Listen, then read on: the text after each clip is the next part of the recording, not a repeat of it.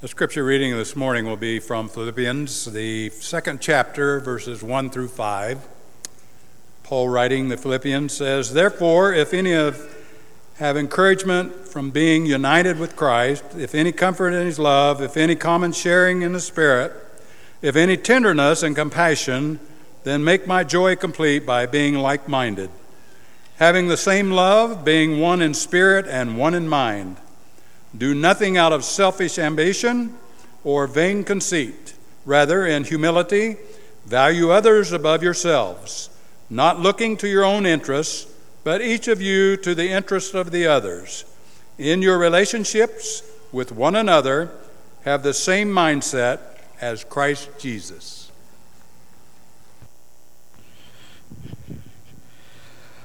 Well, together we are the body of Christ. We all come together to form that image of Christ in this world. And that should have an impact on our, on our lives, how we treat others, and also what we look like to this world and how we treat this world. And so in this series, we've looked about at having the eyes of Christ to, to see what Christ sees. And if we had the ears of Christ, what would we hear? What would we listen to? Whose voice would we listen to? And today we're going to talk about the mind of Christ. If I have the mind of Christ, what do I think? What's my attitude? You know, where I grew up, every once in a while we came across a, a guy specifically that, that uh, we used to say he had a Messiah complex. Now, I know that means different things in different places, but where I grew up, it kind of meant that he thought he was God's gift to, uh, to, to, the females of the world. You know, he had a Messiah complex. I'm, I'm the greatest thing that ever, ever happened. Now, there's other people that have a Messiah complex. They, uh, they think they're the Savior of the world, and through power and authority, they're going to make all the difference in, in this world. Well, we're not to have a Messiah complex. We're to have the mind of the Messiah, the mind of Christ. And we don't change the world through authority and power, but through selflessness and through sacrifice. We are to have the mind of Christ. And the world just doesn't get it. Do you like the little brain games that are out there? Maybe riddles, teasers like that? I, I brought a couple for you this morning. The, here's the first one. If there are seven apples and you take away three, how many apples do you have? Just holler, holler out the answer. Thank you. Very good. You have three. Yeah, you took three, right? So you have have three. All right, here's another one for you. When I was four years old, my brother was half my age. Now I'm 18. How old's my brother? Thank you. Very good. At first service, they're not very fast. At first service, they were, they were saying nine. Yeah, he's 16. You're 16. Two years younger than you, 16. Now, I have to tell you, when I, I read things like this, I, first thing I thought of was nine, you know, or four for the first one. And since that's what I thought, I knew it had to be wrong, you know, that there was a trick to it. And, and quite frankly, when I think like the world and like Jesus, so when I, when I want to instantly respond to a situation, I think I have to stop and pause and say, wait a second, that's probably not the right response. That's probably not how Jesus would have me to respond. I have to stop and think about it. Because the world does not understand this mind of Christ. It doesn't make a bit of sense to them. And so we're going to ask the question today if I had the mind of Christ, what would we think? I mean, my attitudes would be different. How I looked at things. What guides me through life would be different what I dwell on and meditate would be different. So, if we had the mind of Christ, what would we think? And Paul tried to help us understand that the world just doesn't get it. I mean, if you don't, if you're not a Christian, if you don't have the Spirit of Christ living in you, then these characteristics don't make sense to us, to you. But once Christ lives in us, we have a new way of, of looking at situations. He explains this in 1 Corinthians chapter 2, verses 14 through 16. He says, The person without the Spirit does not accept the things that come from the Spirit of God, but considers them foolishness and cannot understand them because they are discerned only through the Spirit. The person with the Spirit makes judgments about all things, but such a person is not subject to merely human judgments. For who has known the mind of the Lord so as to instruct him? And I'm going to stop right there. Who has known the mind of the Lord so as to instruct him? Now, the Christians, the Jewish people listening to these words would have known immediately that he was quoting the Old Testament. He's actually quoting Isaiah chapter 40, verse 13. Now, many of us who've been believers a long time and read the Bible a lot know Isaiah 40.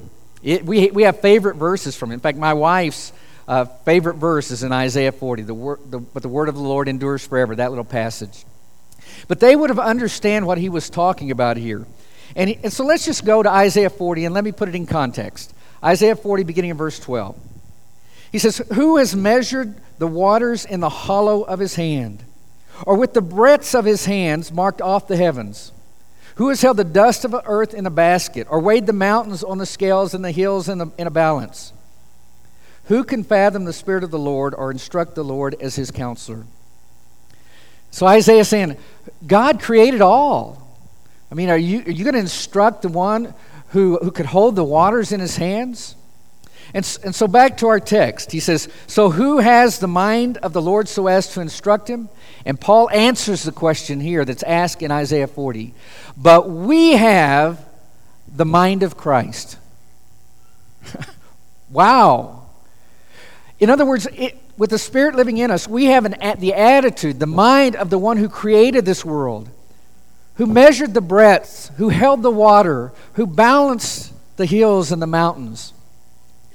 We have this kind of attitude through the Spirit living in, in us, and it impacts everything we do. It changes everything it, in how we view people, of how we see our purpose, how we view success, or what we think is important in life. How every decision is made and viewed is through this lens of having the mind of Christ, the Creator. You see, our minds matter, and they make a difference in our lives. And so, if I had the mind of Christ, what would I think? Now, in your Bible, turn over to Philippians chapter 2, and we're going to look verses 1 through 11 to kind of answer this question. And about in the middle of this passage is verse 5, which I think is kind of the heart of what Paul is trying to teach us today and what God would want us to know. Philippians 2 5. In your relationships with one another, have the same mindset as Christ Jesus. In other words, each of us should be characterized by the mind of Christ. It is our mindset, it's the frame of mind that we have. Sometimes I wonder if I can control my moods or my attitudes. And Paul doesn't, Paul doesn't think that we are slaves to our, our moods or slaves to our attitudes, that they are, can be controlled. And they can be controlled by God. You see, there's a world mindset. And the world mindset is very different than Christ's mindset. Paul explains it this way in Romans 8 5. Those who live according to the flesh have their mind set on what the flesh desires. But those who live in accordance with the Spirit have their minds set on what the Spirit desires. You see, there's a world mindset that basically says uh, my actions follow my feelings. If it feels good, do it. And so, whatever I feel like doing, that's going to determine how I act. But there is a spirit mindset, the Christ mindset, that does not act upon merely our feelings. It acts upon a decision and then waits for our feelings to follow. And so I make a decision, and that's my action, and then the feelings follow. I, I, for many of you, you get that, right? I, I know for some of you, you lived that out this morning. I mean, you being here right now is a testimony to this. I mean, I, I love our college students on, on Sunday mornings. I don't think many of you woke up this morning and said, Whew, that was a good night's sleep. Couldn't sleep another minute if I wanted to. What am I going to do? Well, hey, I feel like going to church and being with my, you know, everybody else in my room is asleep and not doing anything. But I, I feel like getting up. But you made a decision and you came, and Evan had donuts for you, right? Little sugar intake, got the feelings going. And I hope that you're glad that you're here. We are. I mean, I see it in our young moms. I see a lot of little babies in here. Could I have an amen from a baby? Nah, you wait. I'll get one here in a minute. But you know, how many mamas woke up this morning with their little infants, and uh, the little baby woke up all happy, ate its food, didn't complain, took every bite, didn't drop anything, got all dressed, made sure they had that dirty diaper well before it was time to leave, not as you were walking out the door, no problems. And so, why not be here? I mean, you, everything's going just perfect. You know, that, that's not how it happens. Some of our older folks, you, You woke up this morning without an ache in your body, just saying, wow, I feel like I'm 20 again. I got nothing to do. I'll just, no. But you made a decision and you acted on it, and now the feelings followed it. But many of you didn't wake up just having that feeling. Now, some of us have been Christians long enough, you woke up and you couldn't wait to get here. I mean, you really couldn't. And, and I understand that. But I'm just saying that a lot of times that's not how the world sees things. And I honor you for being here. You've developed this mindset. And here at the Edmond Church of Christ, we think it's very important that, God's disciples develop this kind of mindset. And one of the ways that we want to help you do that is through our daily Bible studies. You've hear, heard us talk quite a bit about it, and I want to join my voice with those who encourage you to participate in a daily Bible, I mean, uh, our DBS, our Bible studies. It's a wonderful way for you to, the Discovery Bible studies, I kept saying daily, Discovery Bible studies, so that for you to get in God's Word. And it's very, very simple. All we ask you to do is get together with two or three other people. Now, the hardest part of starting one of these is just asking the people. So ask some of your friends. But if you're courageous, courageous, maybe go through the generations. Find some people in a class older than you, or maybe in a class that's younger than you. And pick out a time and ask them if they could join you at lunch or breakfast or a coffee time. And there's a pretty good chance that the first people that you ask, their schedules won't match yours, and they'll, they'll tell you no, or, or maybe they're just not interested. The most challenging part of this is asking people because you're afraid they're going to turn you down. But I want you to know that God works even through the asking. Even if they don't join you in the Bible study, ask anyway. And, and if you're a little bit afraid of that, just ask some of your friends to start with. Get together for six months or a year and the beauty of this is there's no preparation. You don't have to say, I can't study for this. You just take one of our bookmarks, it's on the screen. It gives you the qu- text and the questions. So bring a bookmark, bring a Bible, and that's all you have to do. And if you bring your Bible on an app, that's even better because one of the, one of the uh, steps is to read the text out of, out of different translations. And so that's a, that's a wonderful benefit. And then just have these conversations. Allow God to speak to you through others and through His Word and allow God to speak through you to others. And we can help each other be disciples, and we can also help others become disciples through studying God's Word. I hope that you'll take this very serious, to have this mind of Christ. Well, as we develop this mind, let's go to our text, Philippians chapter 2, and begin in verse 1. Therefore, if any of you have any encouragement from being united with Christ, if any comfort from his love, if any com- common sharing in the Spirit, if any tenderness and compassion, let's just stop there. And first of all, when it says if, that means yes. As Christians, we have this. In fact, it very easily could have been translated since. Since you have these things, these are gifts that we have from God. And, and so, as Christians, we receive them. First of all, we received encouragement from being united with Christ. We are united, we're not alone. I can, remember being in, growing up in a small congregation with just a few people in the youth group, and quite frankly, several of them were not really into living for Christ. And I couldn't wait to be a part of a campus ministry where there were other people that, that cared about Jesus. And they weren't perfect people, but I had this common encouragement. There's a joy in coming alongside other people who are there with you and, and that are journeying with you. It's like, like a, a little child who hadn't seen their parent for an hour or two or, or longer. And the parent comes into the room and the child runs to them with open arms. What an encouragement to be back with those that you love. And I hope today, as you walked in, whether a, a part of this church family or a guest, that you were greeted with an open hand, a palm out, a handshake, or you're afraid of the flu, maybe an elbow or whatever, or maybe even a hug. But I hope that you were greeted and felt welcomed. And there's encouragement that we have from being united in Christ. He said, We've also received comfort from His love. We have this common experience in that we've all experienced Christ's love in our lives. And the experience of His love then causes us to show that love to others as well. You know, I, um, I've been very mindful of those who have been sick.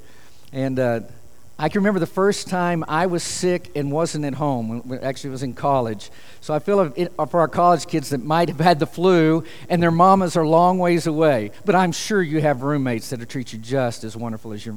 Never mind. So you're all alone in your illness. and nobody's there for you. Or maybe you've gone overseas or out of the country and you got sick. It's not fun to be sick on vacation or sick on a trip or to be in a hospital in a foreign country. There is comfort in being around those who love us that have that common experience. And we have Christ in our life, and we have comfort from his love. We've also received fellowship with the Spirit. It's a common sharing in the Spirit.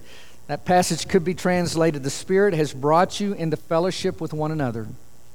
You see, it's the Spirit living in me, and He sees, and you have the Spirit living in you, and together that brings us into fellowship. Because when the Spirit lives in me, what does that mean? I have love, joy, peace, patience, kindness, goodness, faithfulness, gentleness, and self control. And that's what's in you as well as a believer. And so it brings us into this unique fellowship because we're both expressing this love and joy and fellowship. We have fellowship in the Spirit. And then Paul picks out two of those and said, We've received tenderness and compassion. We've received Christ's tenderness and compassion. Tenderness, when we're tender to one another, it means that we're sensitive. You have, if you have something that's tender, it's very, very sensitive. And Christ was tender towards us, He was sensitive to our needs and our feelings and compassion. It means I feel for you. I, I feel your sorrow and I want to do something about it. I want to alleviate it. And so he says, These are the things that we've had. So let's review and then add in verse 2. Philippians 2 1. Therefore, if you have any encouragement from being united with Christ, if any comfort from his love, if any common sharing in the Spirit, if any tenderness and compassion, then make my joy complete by being like minded, having the same love, being one in spirit, and of one mind. You see, the gifts of verse 1 makes it possible for us to live out verse 2. So these gifts make it possible for us to be like minded. We've been united with Christ, and now we can be like minded. Does that mean I have to think just like my wife always thinks? I hope not, because we see things differently. My sister in law cross stitched this little saying, it's on her wall in her, in her house. It says, I know you think you understand what you thought I said, but I'm not sure you realize that what you heard is not what I meant. Maybe you've seen this. I'm not for sure who said it for the first time. They attribute it to several different politicians. But uh, whoever said it, they, they really expressed it. You know, we see things differently. My wife thinks differently than I do, and we see things different. Latest example yesterday, working in the flower bed out front. I saw weeds, she saw flowers. And we, we see things differently. But we all saw, both of us saw, God's beautiful creation. And we had the joy of being outside working together. It doesn't mean that we always think exactly the same, but we are like minded. Our attitudes are the same. It doesn't mean we have to agree on everything, but we do have to agree that we have the mind of Christ. It is our attitude, it is our approach. What does Jesus think? And then we come alongside that. These gifts of verse 1 also help us to have the same love. We have comfort from His love, and so we can have that same love.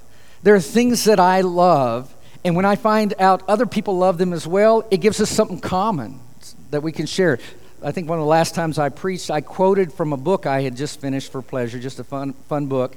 And I, I quoted, I don't even think I, I mentioned the name of the book or even the author, I'm not for sure. Well, after services, uh, James Bettis walks up to me and he says, So you just read Oathbringer by Brandon Sanderson? And I said, Yeah, you like Brandon Sanderson? He said, Yeah. We had this common thing all of a sudden. Brandon Sanderson's one of my favorite authors right now. I've read all of his books multiple times. And, uh, you know, so we have this common thing and we talked about it. Listen, what we share in common is Christ's love. And we sh- you should have that same thing. I mean, when I see you, when we're together, it's that com- we have this common interest, this same love that draws us together. We have something to talk about. We have something to visit about. We have something to celebrate together. We have this fellowship in the Spirit, and therefore we can be one in spirit. That fellowship makes it possible. When I see this one in spirit, or your Bible might say one accord, it reminds me of Acts chapter 2, when those early Christians, when they had they were in one accord, they had the same common purpose. They, they had all things in common. That's what it means to live like that and we can be one in, pur- in purpose. We overcome any small differences to work together for a common purpose. We have a common goal. We live in harmony with each other. It doesn't mean that we're all identical. It doesn't mean that we're all on the same note, but it does mean we're all singing the same song. We have that in common. I love it when little toddlers get around a piano. Little babies, have you ever seen a baby around a piano? They, they love to take their little hands and spread their fingers out as wide as they can and just slam on the keys because it makes noise and they're the ones causing it to make noise. And they just slam around. And, uh, but then they grow a little bit. And all of a sudden you, you see them learning that, you know, that noise is loud and it, there's something wrong with that noise. And so they start, they discover that one finger can also make noise, but it's more pleasant sound. And so that little young child starts playing one note. And they just skip around and play high, play low. They're just playing different notes. And it won't be long, if they're around the keyboard very long, that they'll learn that there's certain notes that go together. And if they keep working at it, pretty soon they'll have a melody. And not just a melody, but a harmony. And they're making music. That, that's how we need to be. We're not all just playing the same note but we're in harmony together. We're not just banging around. We have a purpose, we have a goal, and we are unified. And a unified church is a formidable fortress that can stand strong against false teaching, it can stand strong against this world and its pressures. We can be that kind of church. But there are some pitfalls to having the mind of Christ, things that stop us on our journey. Look at verses 3 through 4. Do nothing out of selfish ambition or vain conceit. Rather, in humility, value others above yourselves, not looking to your own interests, but each of you to the interests of others. So, the first pitfall I'd point out is there's sometimes there's too much rivalry and not enough cooperation. We need to be very careful. Rivalry and competition. Do you enjoy a good rivalry, a good competition? They're great in sports. I, I enjoy them too. But they're not good in church. Not here. Cooperation is the game here. So I need to be very careful with my selfish ambitions and what I want and the team I like. Thinking just about me, that is not the mind of Christ. Another pitfall is too much conceit and not enough humility. You know, if a conceited person just has an extremely high opinion of themselves, you know what? Conceit is nothing that I, uh, I want to strive for, but too often I excel at it. We need to be very careful with conceit. You see, when, the goal here is to be humble. In other words, I don't even enter into the equation. That's what humility is. I mean, I don't even think about me. I'm so focused on you and your needs or thinking of others in this world and the needs of this world that I'm not thinking about myself. I'm thinking of others. That's how Christ lived in this world. And then another pitfall is too much criticism and not enough appreciation. Heard the bad joke this week of a, a man who was in the hospital bed and he, he looks up at it at his wife and he says, You've always been there for me when I've had trouble. When I lost my shirt in that bad investment, you were there with me. When I was in that accident and wrecked, wrecked the car, you, you were there. When I was fired from my job, you were there. I've come to the conclusion that you're really bad luck. You know, too often that's, that's how we view those around us. Listen, we need to be very careful about criticizing others. Instead, we need to show appreciation. The mind of Christ is one of appreciation. And another pitfall is too much self absorption and not enough consideration. I mean, we're just self absorbed. In other words, I am so full of myself, there is no room for anything else. No room for you, no room for others. But instead, we need to be considerate. It's not how do I feel, it's how do others feel. It's not how does this impact me, but what's the impact that this might have on others. The mind of Christ remains focused on the greatest need, and that need is not always me. So, consideration means I think of you is I show respect and concern for the needs of others. I put myself in your shoes. Consideration is sympathy, it's empathy, it's working to understand others. And that's what Paul wants us to be as the body of Christ. Again in Philippians 2 5. In your relationships with one another, have the same mindset as Christ Jesus. I think that's his point. I think that's where verses 1 through 4 were headed. And it's, sometimes it's hard to live. Well, in just a moment, we're going to have an invitation, and I'm going to actually let verses 6 through 11 be our invitation for today. Because I think it shows you what it looks like to, to live what we've just been talking about, verses 1 through 5. It's hearing what Christ did and how Christ lived. And for those of you who don't have the Spirit living in you, in other words, you haven't given your life to Christ, you haven't put Him on in the waters of baptism, this verse might not make complete sense to you. But I hope you will listen to it, and I hope you'll respond to it. I hope you'll hear of the sacrifice Christ made, because there's a day is coming when you and all of us will bow a knee and confess Jesus Christ as Lord. Will it be on Judgment Day? Or will Judgment Day just be one more time of many that you've confessed Him as Lord? Would you confess Him as Lord today and be baptized in the waters of baptism? For those of us who have given our lives to Christ, listen again to the life Christ lived, that we might have this same attitude, this mindset in how we live our lives, and might recommit to having the mind of Christ. Philippians 2, beginning in verse 6.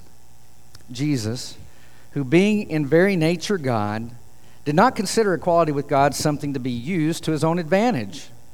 Rather, he made himself nothing by taking the very nature of a servant, being made in human likeness.